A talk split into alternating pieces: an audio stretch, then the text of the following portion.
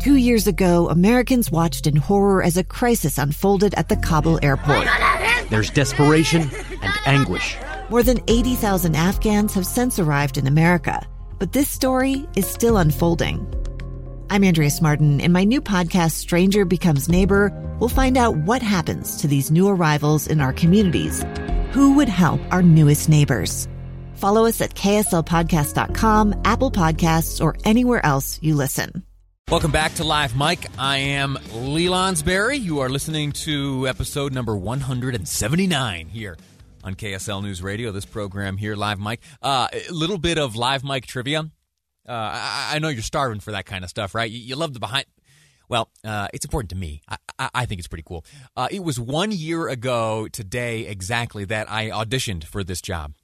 Uh, I think. I think. I hope I'm doing a little better today than I was on audition day. I mean, I, I did, I guess, uh, well enough to be given the job way back then, but uh, exactly one year ago today, I was sitting behind this microphone, and you and I were hanging out at this time of day uh, for the very first time. So, uh, for me at least, a little milestone. Uh, for you, just another day on the calendar, I'm sure. Uh, but uh, but pretty cool thing. A year ago, uh, you and I were getting acquainted for the very first time, and here we are uh, a year later. All right, there is a new analysis from the World Health Organization. It finds that cheap, widely available steroid drugs have helped reduce deaths among the severely ill, those suffering from uh, the coronavirus, and it's shedding uh, more light on the path to treating the virus. The analysis was published in the journal of the American Medical Association just yesterday, and it looked at seven clinical trials involving over 1,700 patients. It found that steroids uh, helped reduce mortality among those severely ill. The findings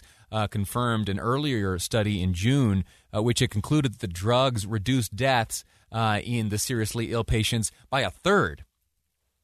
By a third. And now uh, uh, the World Health Organization has issued new recommendations uh, for the use of steroid treatment for uh, seven to 10 days in, quote, patients with severe and critical COVID 19. It also uh, recommended not to use the treatment in patients with non severe cases of the disease, given that the current data indicated they, they wouldn't likely derive uh, benefit and may even uh, derive some harm. So this uh, the, the, steroidal treatment is for the uh, the most seriously ill. To talk a little bit about this and a few other issues, I have been very much looking forward to this conversation. Returning to the program is Dr. Marion Bishop, an ER doctor practicing in Logan and Brigham City. Uh, doctor, how are you? Welcome back to the program. Fine, thank you. Thank you for having me. There yeah. are lots of folks glad that you got the job a year ago. Well, that's that's very kind of you to say. very, very, very, very yeah. kind. Uh, t- tell me uh, on this uh, on this steroid use. What have you observed? Well, you know, doctors have used steroids for a long time for lots of different things. The the kind of steroid that they're describing are called corticosteroids, and they're super. They're they're a great tool and uh, that we use for reducing inflammation in all kinds of different uh, illnesses. So, uh, including like respiratory and lung illnesses. And so, you know, when COVID, you know, came on the scene, uh, we were all very curious about whether or not steroids would be effective in the treatment of COVID. And you've seen uh, you've seen a positive benefit. Now, listen, I'm a layman. I don't know about stuff. I hear steroids and I think of uh, you know guys at the gym. Uh, totally, yeah. d- totally different thing here, right? Yeah. So uh, there are lots of different kinds of steroids, and the two that people know the most about one would be anabolic steroids. You know, those are the the kind of bulked up people at the gym, or the people who are trying to, you know, use you know doping and and, and different kinds of drugs to improve you know sports. And, and anabolic steroids are, are just kind of a molecule that looks a lot like um, male sex hormones, like testosterone. Okay. But the other kind of steroid, and the, the steroids that the that the, the other most common steroid is, and the kind that the study is talking about are corticosteroids, and they're things like Decadron or dexamethasone is the other name for it, prednisone, Solu-Medrol, solu- They they work in a in a different way in the body, and um, their their their primary use is to help stop inflammation. And with these uh, severely ill COVID patients, what exactly is inflamed that the steroids help to reverse? Yeah, pro- probably lots of things. So, so what happens when someone gets sick with an infection is that you have a trauma that's suffered by the infection itself, by the virus or the bacteria. You know, in this case, like you contract COVID and and that infection like sets up shop in your lungs, in your heart, you know, in all kinds of places we're learning. But then after the infection takes hold, it causes a lot of inflammation. You know, almost in the same way like you can you can trip and fall and sprain your ankle, and then a few minutes later it's grossly swollen. Yeah. And most of that's from the inflammation that happens after the trauma. And so, you know, um, you know, with COVID, we've been curious about you know that inflammatory process that happens in the lungs after the initial infection. You know, would steroids help it? And these studies are saying, yeah, they will. All right, very good. That, that, that's great. Uh, it's a wonderful explanation, and I I understood it, and I feel like a doctor now. Uh, maybe not quite. I got about 11 and a half years to, to go in the training. Uh, let's for a moment talk about hospitalizations. I have been uh, via the state's website keeping track of uh, you know how many Utahns are at any given moment currently hospitalized with the the coronavirus, COVID nineteen. Uh, the state's website also breaks down uh, those who are in the ICU, and I have seen uh, fairly steadily over the past uh, number of weeks uh, that that number declining. I, I, saw a peak of just over 200 statewide, and now I think we're in the 120s. Have you observed a similar decline in, in, in the hospitals in which you work? Um, a, a little bit. You know, uh, our cases were climbing, and I can only speak for the places where I work. Sure. But you know, we were seeing more and more sick people coming out of the spring and then into the summer.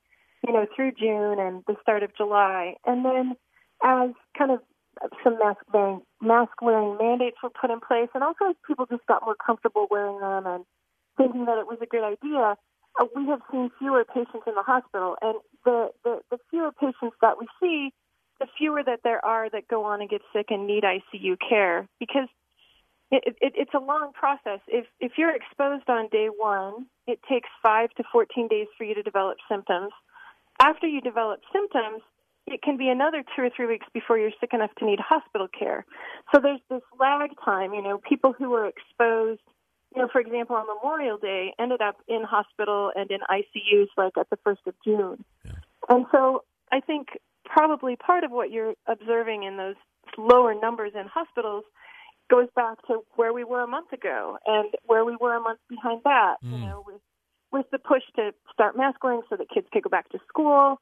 You know, let, us make a few sacrifices for our kids, and, and so then about a month later, that translates into different data that we see in the hospital and different people that I take care of.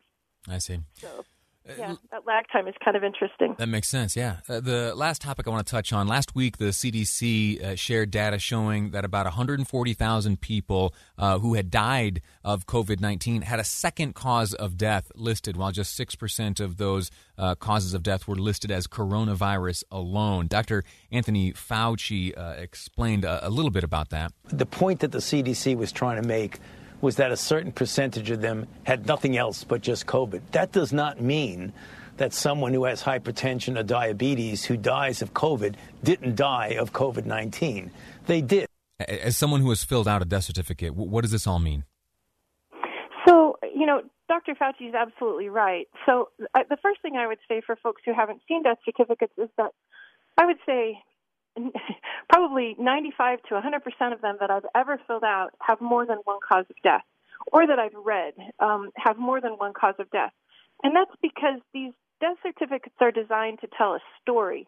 And so, for for example, um, if someone like like a cause of death might be myocardial infarction, which is a fancy name for a heart attack, but that's caused by coronary artery disease, which means clogged arteries, and that's caused by hyperlipidemia, which means high cholesterol, and that's exacerbated by hypertension. So, so which is high blood pressure. So, so you're trying to tell a story of how all these different underlying illnesses led to, you know, the person finally dying from the one thing. And with COVID, what that means is that um, if people have underlying illnesses like hypertension and asthma or emphysema or COPD or diabetes, they have a harder time fighting off COVID, and so they're more susceptible to it, and it beats them up a lot more. And so they may die of COVID, but that's in a setting of having all these other things that made them sicker from COVID if they wouldn't have been had they not had those other things. Makes the, perfect sense. Yeah. The, the, the one other thing I would say is that COVID also causes other problems. Right. And so COVID causes pneumonia. COVID causes heart failure. COVID causes um, pericarditis, which is an inflammation of the heart. COVID causes pneumonia, and so you you might and it causes respiratory failure. So on a COVID uh, death certificate, it might say something like cause of death, respiratory failure caused by pneumonia, caused by you know um, uh, the uh, pulmonary inflammatory issues caused by COVID. Yeah, I see. Right. So yeah. So it's when when that news came out, doctors were kind of like, yeah. Mm-hmm. So like it just was it was exactly what we expected it to be and what we've been seeing. But I understand why it was confusing for people who don't routinely you know, look at death certificates or know how they work. Well, Dr. Marion Bishop, we're going to have to leave it at that. Our time has expired. Thank you for explaining uh, these issues. Uh, I, I, look forward to speaking to you again. You're able to put these things in a way that I can understand, and I believe the listener understands as well. Thank you for your time. And more than that, thank you for your uh, service as a doctor. You are uh, quite literally uh, providing a service which saves lives. Thank you for, uh, for your time again here today. Oh, you're so welcome, and thank you. Uh, my pleasure. Uh, we're going to take a break here. When we return, we're going to set our sights on the University of Utah. There, about an hour ago, was a protest. There were a handful of students who got together with two pretty simple demands abolish the university's police department, and the president must resign. Why are they calling for this? And I'm going to tell you why they're off base and out of line. That's next on Live Mic. Two years ago, Americans watched in horror as a crisis unfolded at the Kabul airport. She was tear gassed and beaten. Images of thousands desperate to escape Taliban oppression filled our news feeds. More than 80,000 Afghans made it to America. But the story didn't end there. It was very cold, there was no power, no heat. Who would help our newest neighbors?